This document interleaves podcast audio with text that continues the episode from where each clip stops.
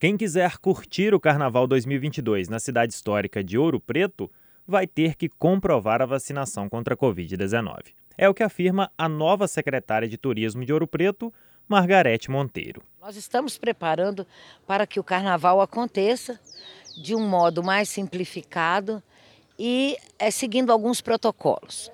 Por exemplo, o passaporte para participar do Carnaval de Ouro Preto vai ser o cartão de vacina. Apresentando o cartão de vacina, você tem livre acesso a todas as atividades do Carnaval. Ouvimos Margarete Monteiro, que tomou posse como secretária municipal de turismo de Ouro Preto na última terça-feira.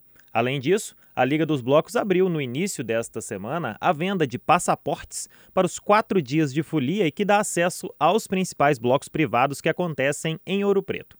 Os eventos têm sido divulgados sem local definido e a gente lembra que a UFOP já informou que não vai liberar as dependências da universidade.